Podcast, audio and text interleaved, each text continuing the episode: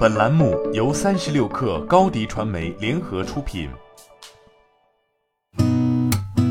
八点一刻，听互联网圈的新鲜事儿。今天是二零二一年十二月二十九号，星期三。你好，我是金盛。三十六氪获悉，相互保今天公告表示，因互助行业发生重大变化，为更长远保护成员权益，将于二零二二年一月二十八号二十四时停止运行。公告之日起，现有相互保成员不再参与互助分摊。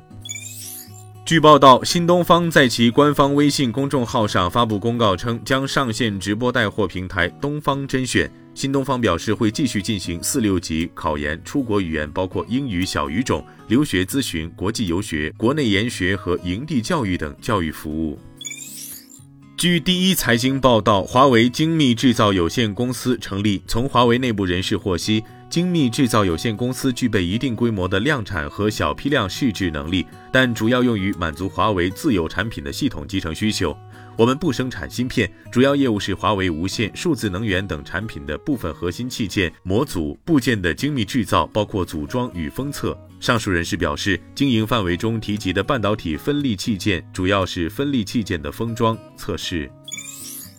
据央视新闻报道，国家邮政局、国家发展和改革委员会、交通运输部联合印发《“十四五”邮政业发展规划》，规划提出。预计到二零二五年，邮政业年业务收入超过一点八万亿元，邮政业日均服务用户超过九亿人次，快递业务量超过一千五百亿件，形成多个年业务量超过两百亿件或年业务收入超过两千亿元的邮政快递品牌。据报道，达摩院提出了2022年可能照进现实的十大科技趋势，覆盖人工智能、芯片、计算和通信等领域。包括人工智能、大小模型协同进化、硅光芯片、绿色能源、AI、柔性感知机器人、高精度医疗导航、全域隐私计算等。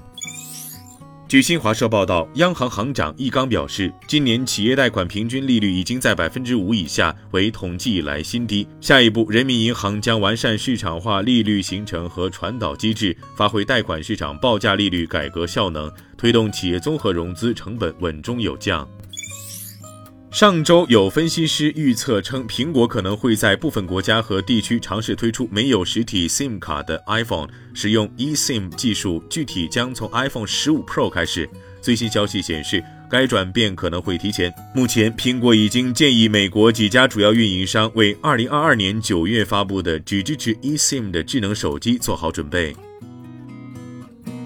今天咱们就先聊到这儿，我是金盛，八点一刻，咱们明天见。